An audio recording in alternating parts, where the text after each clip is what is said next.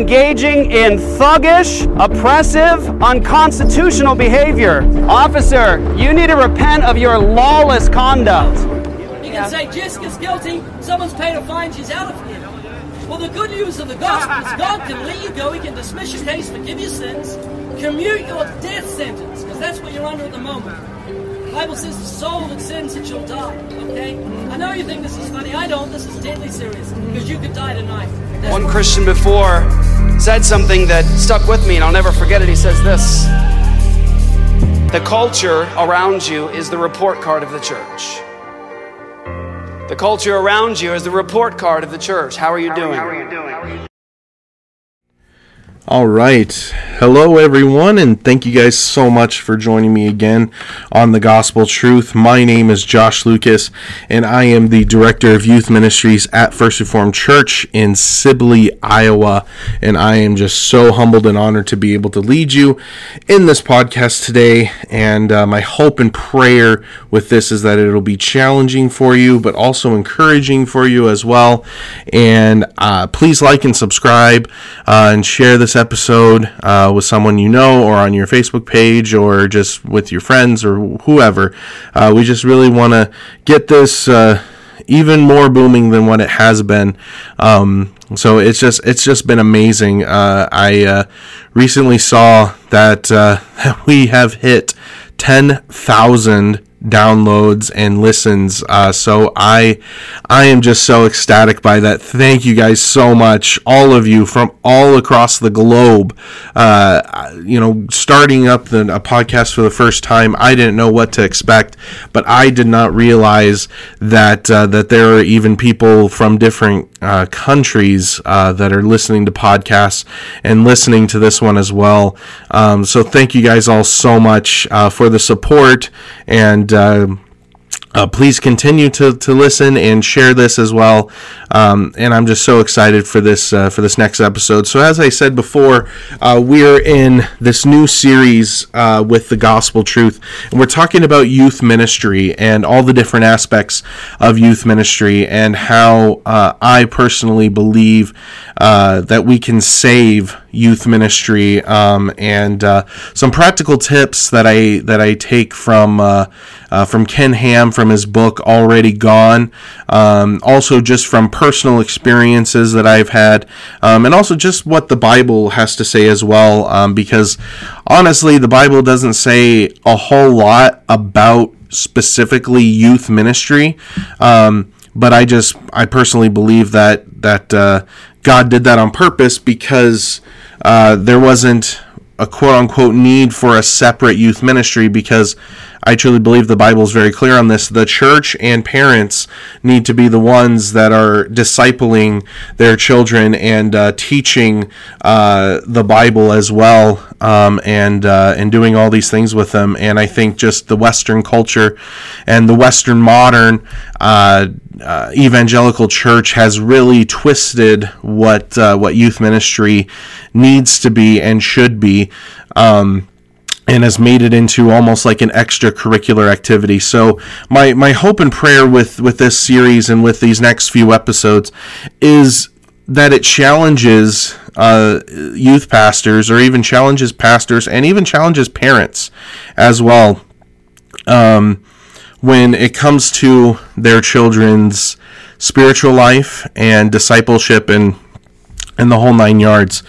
Um, so yeah, as a last the last episode that I did, we talked about um, the different aspects of of youth ministry and how uh, essentially youth ministry has has kind of failed, I would say, um, and it's now turned into just this fun, cool, hip place where kids can come and hang out and you know trying to keep them away from drugs or keep them away from premarital sex or keep them away from gangs or whatever. And those things are important, but is that the overall goal of a Christian? Obviously, the answer is no.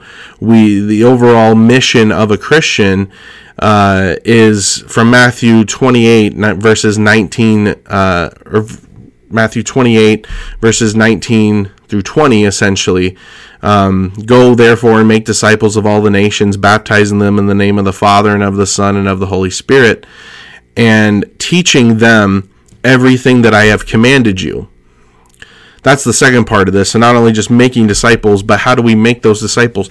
By teaching them the things that Jesus commanded the disciples to do. And that's how we as the church need to treat uh, non-believers and treat everyone in our church and within the world is we're training up disciples. We're not training up inspirational goody goody two shoes uh, uh, false Christians.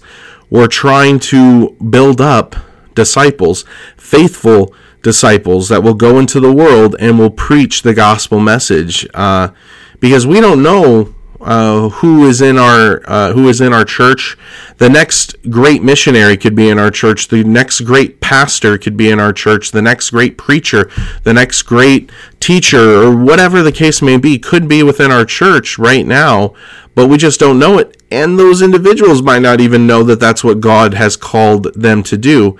But we have to make sure that we're training these individuals and teaching the Bible so then God can do the rest of the work. Uh, we're just planting the seeds, and God is sowing those seeds and creating them and building them up uh, to hopefully produce fruit. But what does this have to do with youth ministry? Well, today I want to focus on the games aspect. Uh, uh I know that that uh, that that the last episode um, I had talked about. Um, you know talking about the cool factor but i really I, I, really think that that that games talking about games is really important to this discussion um, because uh, because i as i was getting to talking with other youth pastors and getting to talking with other church leaders and stuff i really realized that the cool factor is is is a, is an overall goal for for a lot of youth ministries, but I feel like when it comes to the small town rural rural youth groups or, or the smaller ones, they don't really focus a whole lot on that. They focus more on the fun aspect of things. Um, now, I want to be upfront with this and say that I am not opposed to games during youth group by any means. I am fully aware that that we're dealing with kids, we're dealing with preteens, we're dealing with teenagers, we're dealing with kids that have a lot of energy. So it's important for us to, you know, to hone in on that energy and to to help them to burn off that energy. So then, when it comes time to do the studying, uh, they're focused. Or I've even seen some other youth groups where they do it reversal. They do the lesson first and then they play a game afterward. Now, I'm not going to tell anyone uh, how to do youth ministry or anything like that uh, to a point with when it comes to the games, but I'm just going to give my personal preference. I think the the the stronger emphasis if you are going to play games is do the game first and then do the lesson second because at least the game can be cut short you don't want to cut short the lesson. Um, so it's easy for you to look at your watch and go, okay, the lesson today is going to be 35 minutes, 45 minutes, an hour, however long you have your youth ministry and your youth group for for that night. Um, so then you can go, okay, looking at the watch, we have 15 minutes to play this game. We have 10 minutes to play this game. Okay, now we have only have five, and then finally you get to the point where you go, okay, we're going to stop the game and now we're going to go into um, we're going to get into uh, the study mode. Now hopefully this isn't a perfect system but i feel like that the youth groups that tend to um, the ones that tend to do the the games after the lesson they tend to cut the lesson short so then they have time for the game. Um, and I I really do think that that's kind of a dangerous thing to go with, um, because you know obviously, you know it's great, you know, because I know I know the argument. Oh well, it's a reward for sitting quietly and doing the lesson, and if they're not quiet throughout the whole lesson, then we don't play a game. Well, when you're dealing with preteens, especially with middle schoolers, you would probably never be able to get to the game because we even tried that for a few weeks and we never got to the game because they were being disruptive, because they were being high energy. They were so excited to be at youth group um, that they had all this energy built up within them and, and a lot of them even got off of practice so they have even more this built up adrenaline and energy and all this other stuff that it's hard for them to sit and listen for 30 to 45 minutes um, and to expect to be completely silent or engaged without having disruptions. That's why we, we have to be careful with how we look at youth ministry and look at our students. Um, so when it comes to games, the one key aspect that we do with our games is one, does it pertain to the lesson? I think that is so vitally important that we that if you are going to play an activity or a game to do it that aligns with the lesson. Now, you also need to be a little bit careful with this because you don't want to twist scripture to fit the game. You want to twist the game to fit scripture, if that makes sense.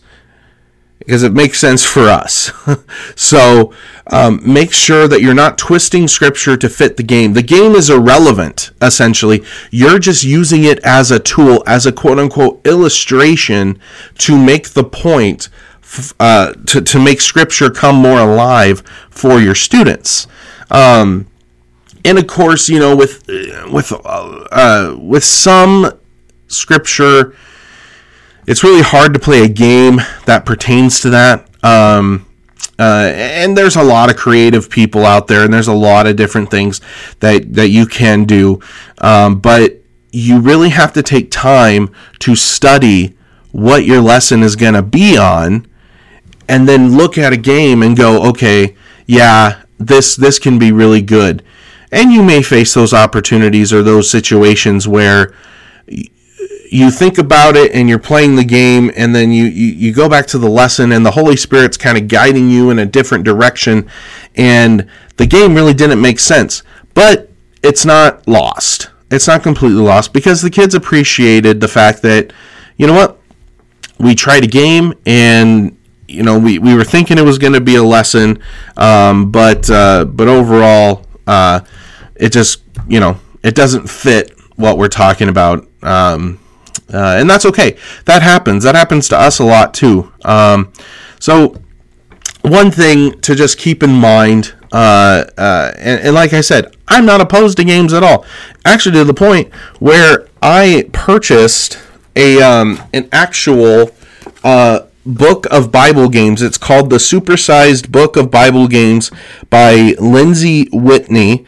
Um, and it has over 250 different games that have a have a lesson tied into it. So half of the work is already done um, for you, but there are times where you're you're doing your lesson and you're thinking to yourself, well, this game really fits, but the but the the quote unquote lesson that the the book gives doesn't fit mine. That's where you can get creative and twist the the game. You're twisting the game to fit scripture. One one uh, one key example I have for this, and please please just just hear me out on this, especially my uh, my Calvinist brothers and sisters. Um, because uh, like I said, I'm a little bit lenient with uh, with games, and and sometimes it you know it helps out a lot. Um, there was a game that we played with our high schoolers. We were talking about atheism. Okay, we were talking about atheism, and there was a game that I found in this book, and it was called Baby Feeding baby feeding. And what it does is you partner up with your with with another student, and uh, both both participants lay down on their backs. They can't see each other. One of them has the baby food and the spoon, and they have to feed their partner the baby food and they can't move they can't look around and try to try to find the spoon they have to keep their full back the full back of their head their whole back side on the ground flat. The only person that has a little bit leniency with this is obviously the one that's feeding the partner, with the baby food because you know you got to kind of twist your body a little bit, just a little bit to you know get to that angle. And it was an amazing, amazing game. It was fun. Uh, the kids had a great time, and obviously, the way that you win is the whole baby food is gone, and the less amount of food that you have on your chin. Because we had a couple of students who were like, "Oh, I'm just going to dump this all over. Hey, we win." Well, those are those are the knuckleheads, the the class clowns, if you will. Um, so obviously, you got to set rules for them. But we pertained, we twisted the game to fit how because we were talking about in Romans chapter 1 where it talks about that that everyone knows that there is a God. Even non-believers know that there is a God. And how do they know that there is a God? Because because the creation around them the evidence has shown that even though we can't see God we know that he exists because there are things that show us that he's there so, for instance, uh, with the baby feeding game, obviously we knew that their partner was there, but we couldn't see their partner. But we knew that they were there because they were feeding them the the the the baby food and they they knew they they probably couldn't identify who it was because they couldn't see it but they knew that there was someone there see it's just like in Romans 1 everyone knows that there is a god but they suppress the truth. They suppress that knowledge to say that he doesn't exist, and they turn out to be fools, right? So that's just one prime example. And that's one of my favorite examples to give. Is it perfect? No, it wasn't. Uh, in fact, we had some kids that laughed at it um, because they understood it, but they saw there were some flaws within the game and with the subject. But they knew what we were getting at. So we had some other prime examples that went along with that. But the game helped introduce the subject matter of atheism and everyone knowing that there is a God and knowing that that creation and everything around us is used to to to reveal God to us. So and there are times where we've played games where the lesson doesn't tie into it um, because the lesson is just that big. One of which is uh, we talked about dinosaurs and the Bible. Uh, there's not really a whole lot of games that you can play with that, so we just ended up playing dodgeball just to get the kids moving. Um, so yeah, I think you guys get the point there. That uh, that uh, try to make sure that the game pertains to the lesson Number two is don't let the main focus be the game. This kind of ties into number one, but don't let the game be the focus. This goes back to don't twist scripture to fit the game, twist the game to fit scripture. So you obviously want uh, um, you obviously want scripture, the scripture passage, the account that you're teaching on, to be the subject matter and to be the ultimate thing that the kids take away. Now, of course, when you're dealing with kids, it's not always going to happen. But you need to make sure that you're putting in forth every effort that you have to make sure that the Bible account is the one that the kids are taking away, not the game. The game, again, is irrelevant when it comes to scripture. Like if you're comparing scripture and the game and you have to make a decision, it's like, okay, we don't have time for a game. We we only have time for a lesson. Throw out the game. Don't even bother with it. Okay. Uh, number three is uh, know your kids, know your students. So one thing that I've had to swallow my pride on is realizing that my middle schoolers they have such high energy. They want to play dodgeball. They want to do uh, running around stuff. They want to do com- competitive stuff. They want to do all these things where it's high energy. There's very little times where they just want to be relaxed. But then on uh, my high schoolers are a different story. My high school group doesn't want to play games. They don't want to play activities. In fact, the the last time that we said, "Hey, we have an activity or, or a game that we have planned," uh, do we really have to play a game? Can't we just relax And can't we just do our lesson? And I asked them, I said, Well, are the games boring to you guys? And they said, No, we just don't want to play games. We want to come here to, to do uh, study and to, to learn about our faith and how to grow our faith. That was what high schoolers said to me.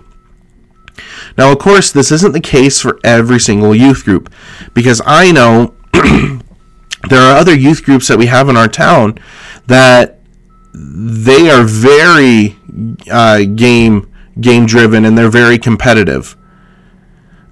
Sorry if you can hear the beeping in the background. Uh, the garbage uh, the garbage collectors are here getting the garbage, so I apologize if you can hear the beeping in the background.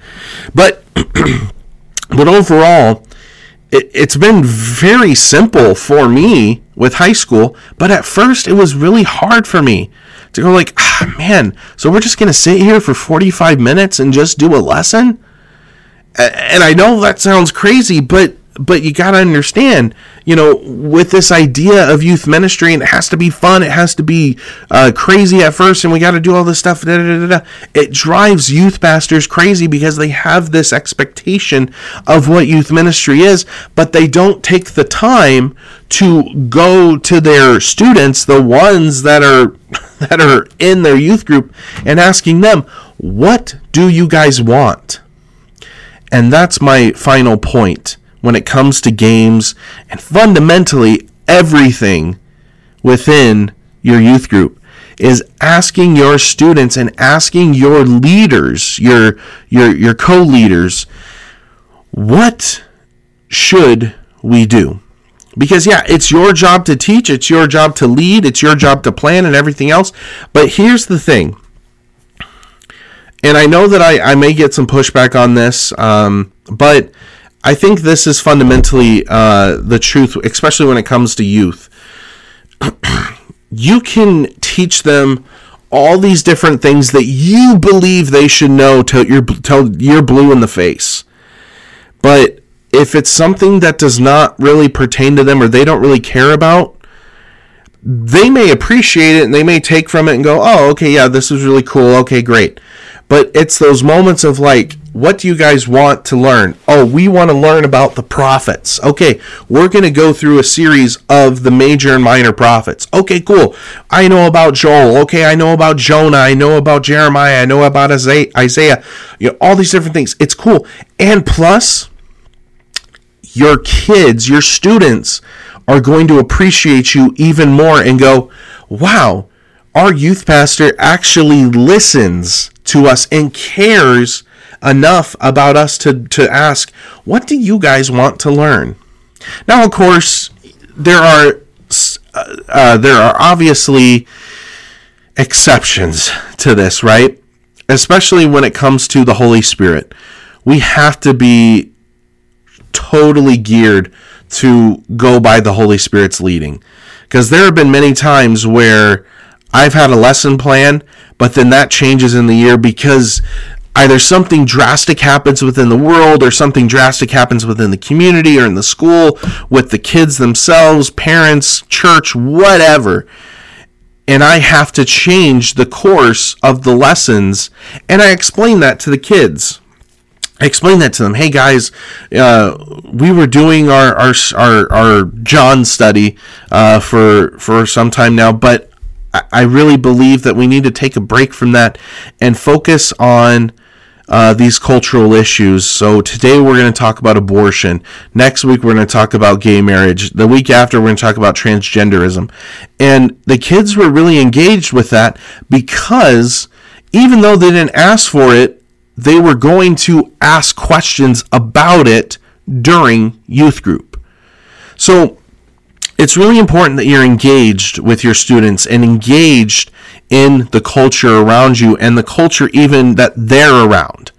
Um, not saying that you gotta, you know, go bombard them at school or go, you know, just bug them all the time and have to constantly communicate with them and texting and tweeting and Snapchatting and all this, all this stuff.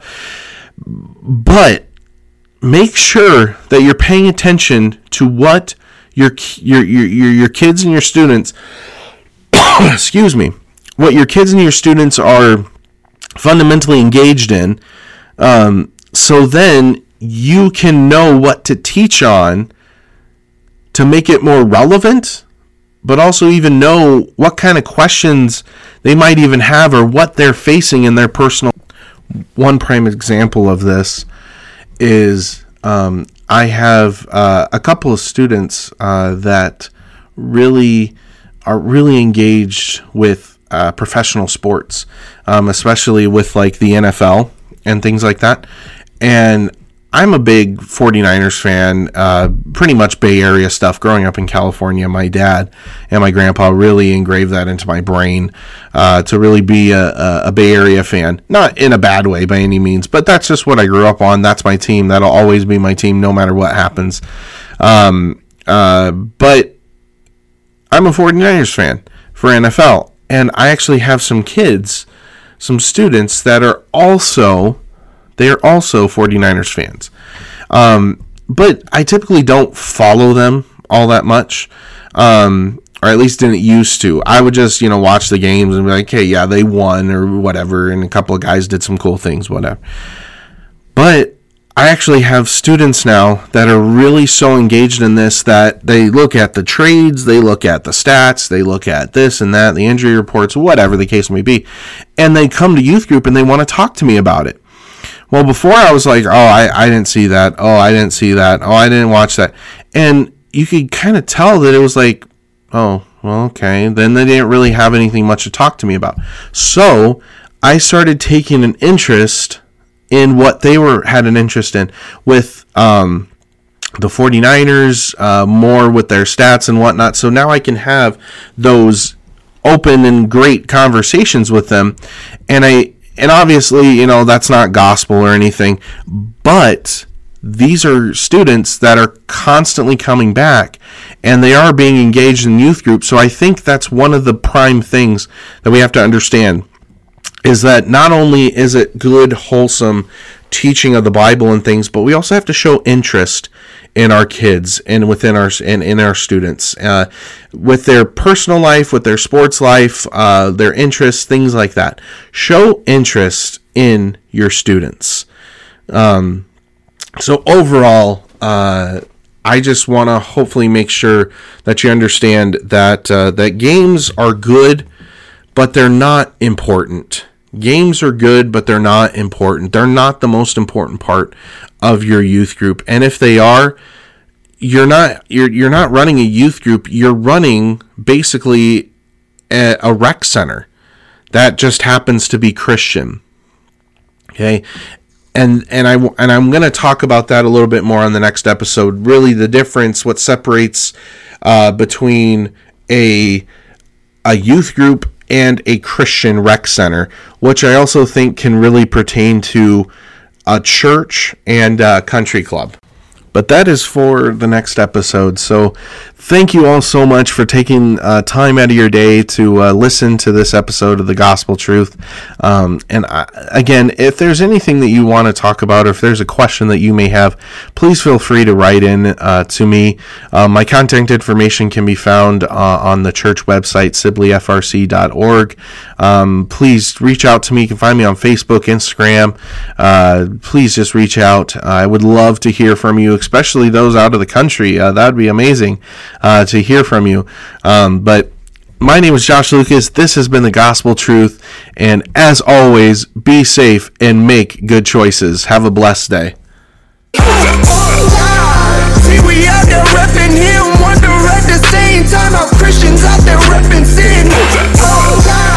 See, we out there repping the same time Christians out there repping sin. Why would you do that? Why would you do that? Why would you do that? Why would you do that? Why would you do that?